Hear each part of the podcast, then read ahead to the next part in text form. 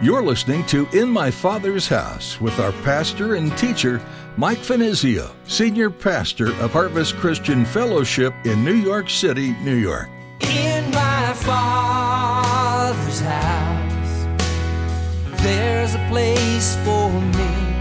In my Father's house, where I long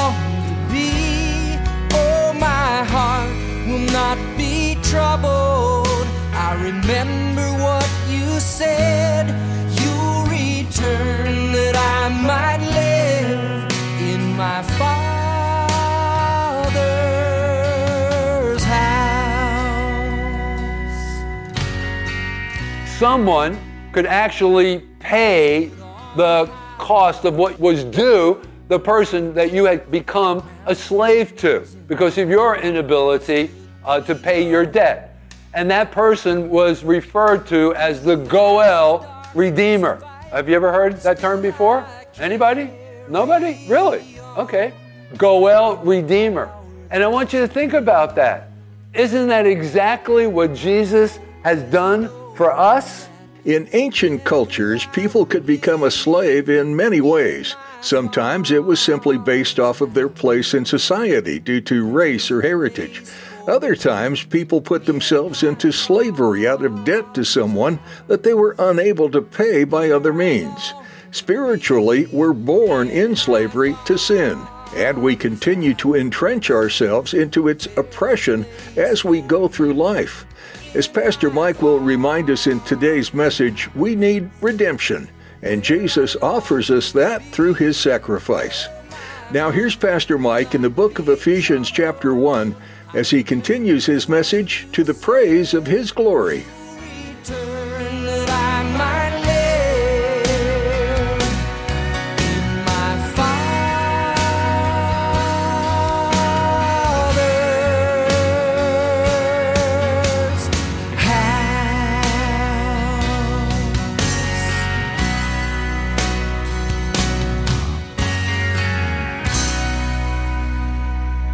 We used to get all of these phone calls.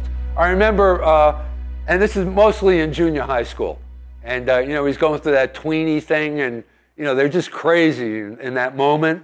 But uh, I remember sending him off the first day, and the year before, the semester before, the school year before, he had gotten in trouble so many times, right?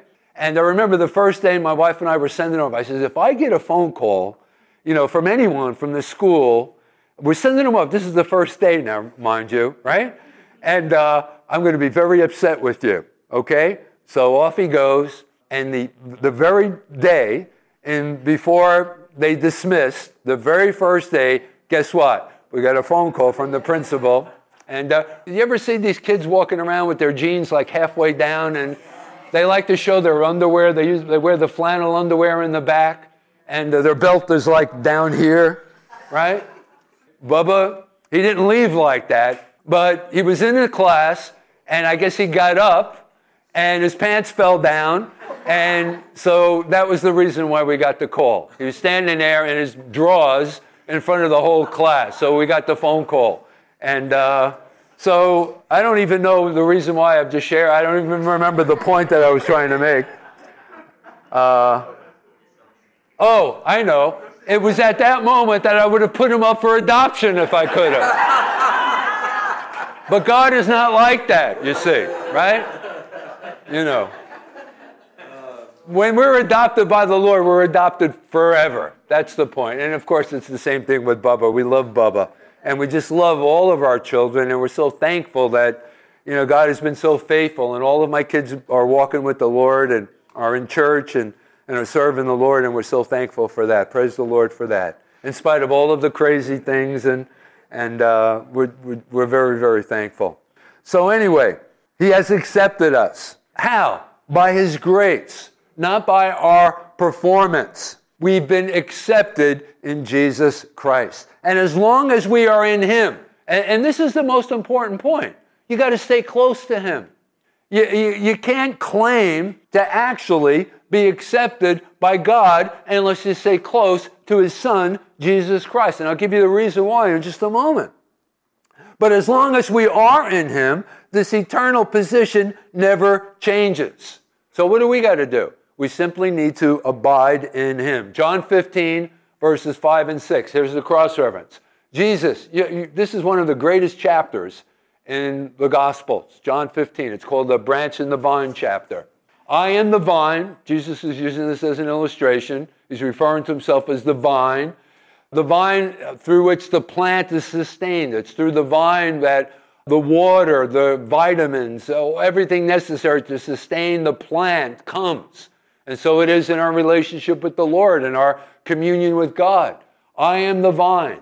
You are the branches. He who abides in me and I in him bears much fruit. For without me, you can do nothing. So there's nothing to add to God's plan of salvation. We don't have to work to earn this free gift. It's not based upon our performance. We're just simply accepted in the person of Jesus Christ. You know, I love that book of Jude. It's only one chapter uh, long, but there Jude tells us that in that last day, that he, Christ, is going to present us faultless before his Father with exceeding joy. Not because we are faultless, not because we, we haven't sinned, but when God the Father sees us, he sees us, he, there's an absence of us, and he sees us in, in his Son, Jesus Christ. And that's the basis through which we are accepted. Let's go on. The next gift, verse 7. He has redeemed us. Let's read verse 7. In him we have redemption through his blood, the forgiveness of sins, according to the riches of his grace. Now, the word redeem, let's, let's touch on that. Let's talk about what the word redeem means. Basically, it has the implication of we're being purchased. We've been purchased or set free by the pain of a price. Now, I want you to think about this. Paul is writing to the church at Ephesus, and he knew the people, his audience, to whom he was addressing and writing to. You got to understand that at that time that Paul wrote this letter, there were six million slaves in the Roman Empire or throughout the Roman Empire. And they were bought and sold like pieces of furniture. You could do whatever you wanted to them, really, literally. But a person could purchase a slave and decide to set him free. And that's exactly what Jesus did for us. You know, th- there was a variety of different ways where a person could actually find himself be, becoming a slave. Uh, he might have been born into slavery. His mother and father before him were slaves, and thus he was born into uh, that economy. Or, let's say, for example, you owed someone a debt that you were unable to pay, and therefore you were forced into slavery to pay that debt. Now, during which time that you were a slave to a person, at the end of a seven year period, this was according to the Old Testament law, someone could actually pay the cost of what was due the person that you had become a slave to because of your inability uh, to pay your debt. And that person was referred to as the Goel Redeemer. Have you ever heard that term before? Anybody? Nobody? Really? Okay. Goel Redeemer. And I want you to think about that. Isn't that exactly what Jesus has done for us? You see, there, there, there's a very uh, wide application here, you know, in this illustration. A person could purchase a slave and then decide to set him free. And that's exactly what Jesus did for us. Jesus is our Goel kinsman redeemer. And think about the tremendous price that he had to pay to set us free his very own life. He died for us in our place for our sin on the cross. Now, there's a wider application than that here because this single act of redemption, now remember, under the heading, this is the fourth gift, he has redeemed us. There's a wider application here, and I want you to think about this and what this act of redemption actually accomplished. He freed us from the law. In the book of Galatians, in chapter 5 and verse 1, we are told, Stand fast, therefore, in the liberty by which Christ has made us free, and do not be entangled again with the yoke of bondage. He's referring to the church at Galatia. There were, the, there were these uh, false teachers that had come down and were suggesting that you couldn't come into the middle of a process and be saved. Uh, you had to keep the Old Testament law. You had to be circumcised. You had to keep all of the ceremonial uh, diets and such, rather than just simply through your faith in Christ, uh, through the operation of faith in Christ, by grace, you are, are saved. And they tried to bring the, the people back into a law relationship with God. And so Paul is writing this particular book of the Bible uh, to address what was known as those Judaizers. So this act of redemption has freed us from the law. But then it's also freed us from the slavery of sin. Romans chapter 6 and verses 22 and 23. But now, having been set free from sin and having become slaves of God, isn't that great? I, I like the terminology that he uses there. You know, you're either a slave to your flesh and to sin or to the devil, or you're a slave to God. And what a wonderful bondage it is to be a slave of God, isn't it? It's such a wonderful blessing, really you have your fruit to holiness and the end everlasting life. Verse 23 For the wages of sin is death, but the gift of God is eternal life in Christ Jesus our Lord. So, the other implication, he's freed us from the slavery of sin. And then, lastly, also under this heading, he's freed us from the power of Satan and of the world. Let's go back to Galatians in chapter 1 and verse 4. Who gave himself for our sins, referring to Jesus, that he might deliver us from this present evil age that's always pulling on us, tugging at us, telling us that this is where it's at. This is where you're going to find fulfillment. This is where you're going to find satisfaction. The mores of our society and culture, you know, that, that are in opposition to the commitment that we made to Jesus, according to the will of our God and Father. And then Colossians in chapter 1 and verses 13 and 14.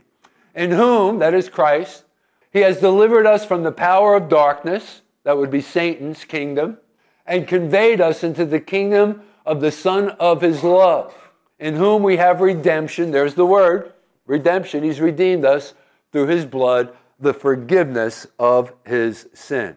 Now remember, if we were slaves, we would be poor.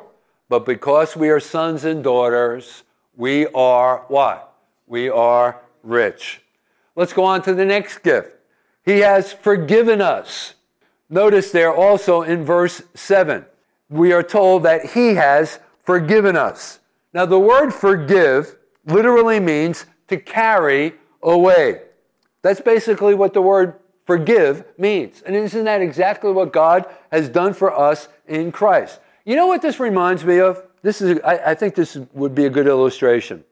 This reminds me of the ritual that was practiced, uh, practiced on the Day of Atonement, that is Yom Kippur, when the high priest would send the scapegoat into the wilderness. And listen, we don't have time to get into it in detail this morning, but again, sometime during the week, read the book of Leviticus in chapter uh, 16. And in this act, the nation's sin, Israel, would be translated over unto one of those animals. Here's the, here's the process, the basic process in a nutshell. First, the priest would take one of two goats. He would kill the one, then sprinkle the blood of that animal before God on the mercy seat, and then the other live goat, he would lay his hands upon its head and he would confess the sin of the nation over the live goat. And then the live goat would then be taken out into the wilderness and let go to be lost forever, to never see it again. So, do, do, you, do you see the analogy between this ritual and the person of Jesus Christ? You see, Jesus died to carry away our sins so that they might never be seen again. Now, John testifies to this when he's baptizing down on the Jordan River. When finally, all of a sudden, Jesus makes his first appearance and he refers his disciples over to where Jesus was and he says, Behold the Lamb of God, which taketh away the sins of the world, who taketh away the sins of the world. John's Gospel in chapter 1 and verse 29. He carried away our sin, never to be seen again. In the 103rd Psalm, in verse 12, the Bible tells us there, As far as the east is from the west, so far hath he removed our transgressions or our sins from us. Gang, we have been forgiven. And then also, let's go on here, okay? Let's go on here. The next gift, he has revealed God's will to us. Verses 8 through 10. Let's go on. Verses 8 through 10. Which he made to abound towards us in all wisdom and prudence, having made known to us the mystery of his will, according to his good pleasure, which he purposed in himself, that in the dispensation of the fullness of the times he might gather together in one all things in Christ, both which are in heaven and which are on earth in him. Now, this letter, as we will discover as we continue to move through it over the next couple of months, has a lot to say about God's plan for his people. A plan that was not fully understood even in Paul's day. Notice that word mystery there in verse 9. Go back to our text. See that word mystery there? That word mystery has nothing to do with things that are eerie. It rather means a sacred secret that, yes, was once hidden, but now it has been revealed to God's people. So think about it. You're a member of God's inner circle. There were things that the Old Testament prophets didn't even know or understand that we are not that we are now privy to. Man, we're a bunch of privileged characters. Think about it. We know things today in the New Testament that the Old, Old Testament prophets didn't even know because we are now members of God's inner circle. This is just another one of those gifts that God has made available to us. And notice also, according to this text, verses 8 through 10, God will one day unite everything in Christ because sin causes separation and causes things to fall apart. Sin is tearing everything apart. But in Christ, God will gather everything together in the culmination of the ages, and we are a part of this great eternal program. 1 Peter in chapter 1, verses 10 through 12 puts it this way that in the dispensation of the fullness of times, he might gather together in one all things in Christ, both which are in heaven and which are on the earth in him. What a day that's going to be. When Jesus comes back a second time and establishes, first of all, his millennial kingdom before we enter into eternity, there'll be that thousand year reign of Christ. We're going to come back with him. We'll already been raptured. The seven years of tribulation would have already taken place upon the earth. And at the culmination of the seven years, after the, you know, uh, we're going to come back and, and he's going to establish his righteous reign upon the earth for a period of a thousand years, which will be followed by eternity. No longer will there be any time continuum. It'll just be the eternal now, right? But in that day, how great it's going to be.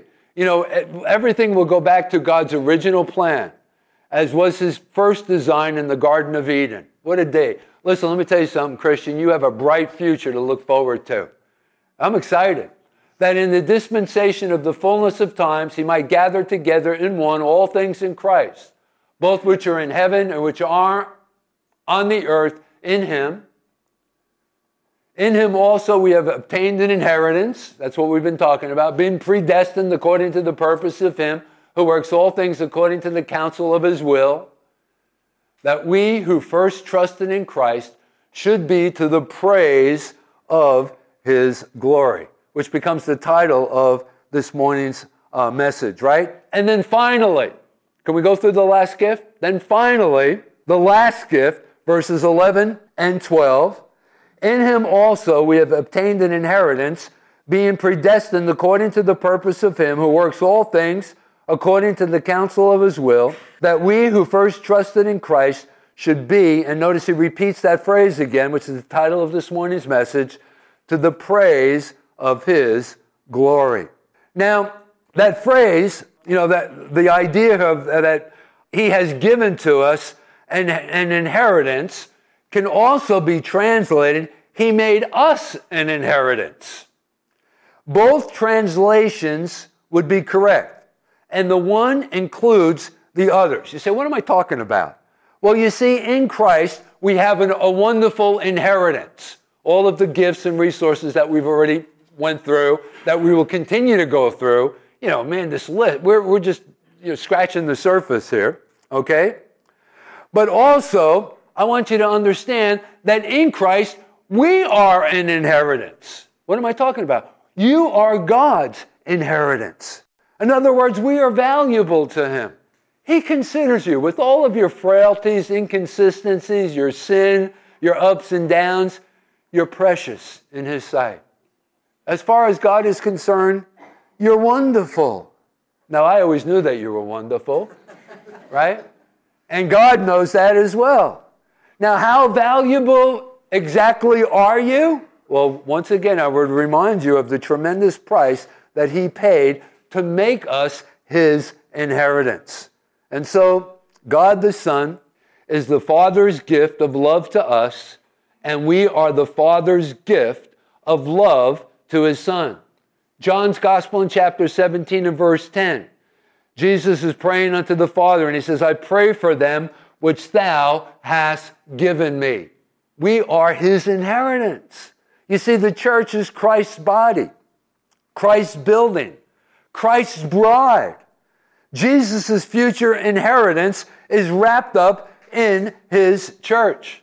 And that's why in the book of Romans, in chapter 8 and verse 17, we are told we are joint heirs together with Christ, which means that he himself, Jesus, cannot claim his inheritance apart from us. Have you ever thought about that? Wow. So here's the conclusion. All right? And thank you for hanging in there with me. I, it's been a long Bible study. I understand that. So here's the conclusion. What is the purpose behind the giving of these gifts that we've enumerated for you? We've been chosen, we've been adopted, we've been forgiven, we've been redeemed, etc., etc., etc. Well, notice this phrase that's repeated three times in our short text this morning in verses 6, 12, and 14 that we should be to the praise of his glory. That he might be glorified, that is. That his love and grace might be revealed through your life, through my life. But, folks, it's only the beginning. There's always more in him, there's always more wealth to claim as we walk with him. In my father's house, there's a place for me. In my father's house, where I long Thanks for tuning in to today's edition of In My Father's House as we study the book of Ephesians with Pastor Mike. It's no secret that people can sometimes be messy. So, when you put all kinds of people into a church building, there's bound to be problems. For this reason, the Apostle Paul wrote to the people of Ephesus to remind them to remain unified in Jesus. When Jesus remains at the center of your relationships, the body of Christ is so much sweeter. Take Paul's writings to heart and seek to live in unity with those around you. If you'd like to explore more messages from Pastor Mike or to hear today's message again, just visit harvestnyc.org or find the podcast on your favorite podcast app. Be sure to subscribe. That way you'll be notified every time we post a new edition of the show. If you're in Midtown Manhattan, we'd love for you to come visit us at Harvest Christian Fellowship. Find directions, service times, and more information on our website, harvestnyc.org. Again, that's harvestnyc.org. And if you're listening outside of Manhattan, we'd love to know. Please send us a quick note at harvestnyc at verizon.net. That's harvestnyc at verizon.net.